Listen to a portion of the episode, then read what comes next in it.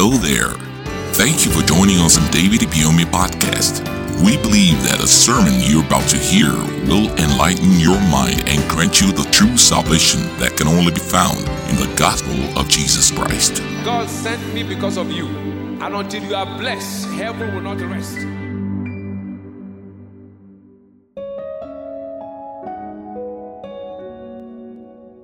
Today we'll be looking at career and business success, part one, especially recession. We'll be defining career, we define business, and we define recession. And then we go ahead so that it can enhance your understanding. Career is a job, profession, or field of endeavor for which someone is trained. It is also an occupation or profession, especially one requiring special training. So, business is an act of exchange of values for the mutual benefit of the parties involved. It is actually any profit oriented venture. Everybody is in business. Jesus said, We still know about my father's business. We are all in business. The student is in the business of passing exams. I am in the business of winning souls. Everybody's in business. Success is satisfactory realization of a worthwhile goal. The path of the just is shining light, so each day should be better than your yesterday. Then you can say, I'm successful. The word recession in this context is a time, season, or period of reduced economic activity in a land or nation. Career and business success in recession simply means making satisfactory progress and profit in your chosen job, profession, field of endeavor in a period of downward economic activity. So when you say I'm successful in recession, you're simply saying, irrespective of the economic downturn, I'm still making profit. It means flourishing with the works of your hand in a period of reduced economic activity. Hear this truth recession is not new in the world. The biblical terms refer to recession as famine. In the Bible, the modern language is recession, but the Bible uses here famine. Every time you have famine, it's simply recession. It happened in the time of Abraham. In Genesis chapter 12 and verse 10, you see, and there was famine in the land. That means there was recession in the land. You will expect that after Abraham, there shouldn't be any more recession. It came to the time of Isaac in Genesis chapter 26, verse 1. It said, and there was famine in the land beside the first famine that was in the days of Abraham. So Abraham experienced what? Recession. Isaac experienced recession. Okay, you expect that after Isaac, you should stop. It came to Jacob, the third generation. Jacob also experienced recession.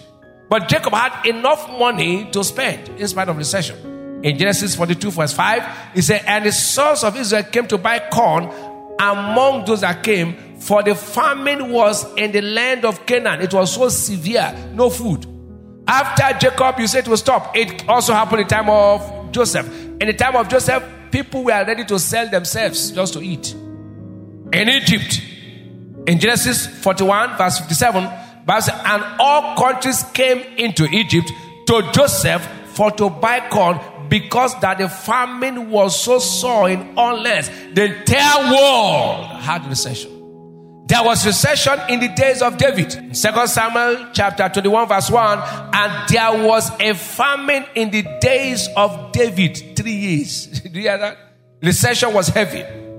You can see that recession is not new. The testimony is that Abraham, Isaac, Jacob, Joseph, David flourished and succeeded in the midst of recession. If they succeeded, we are in a better covenant. So you need to find out what are the steps they took. And in mathematics, if you follow the example, you get the same result. Now, economic recession, according to biblical prophecy, is going to be hard this period more than ever before. And one thing about biblical prophecies, you don't bind biblical prophecies. you only make sure you follow the principles and be exempted. You can't pray a biblical prophecy not to happen. You only find out how you can be exempted. In Isaiah chapter 60, verse 2, it says, And behold, the darkness shall cover where? The earth. And gross darkness the people. This will be tough, the entire earth. But the Lord, hear this, shall arise upon thee, and his glory shall be seen upon thee. Your own and mine will be different. That's what God is saying. You know why God says so? I'll show you a scripture in Job chapter 5, 19, 20, and 22. He said, He shall deliver thee in six troubles. Yea, in seven there shall no evil touch thee. Say amen to that. In famine, he shall redeem thee from death.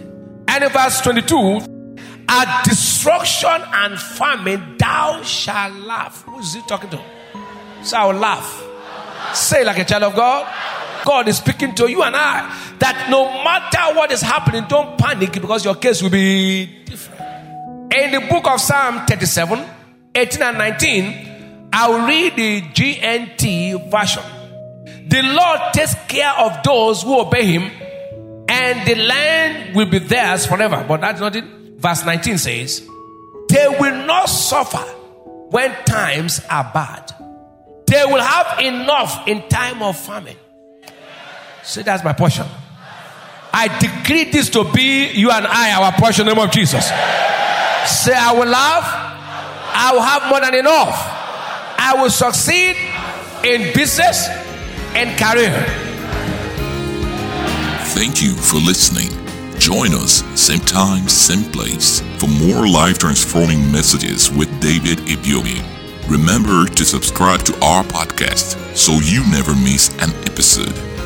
You can also follow the link in the description box to purchase full audio messages and ebooks. God bless you.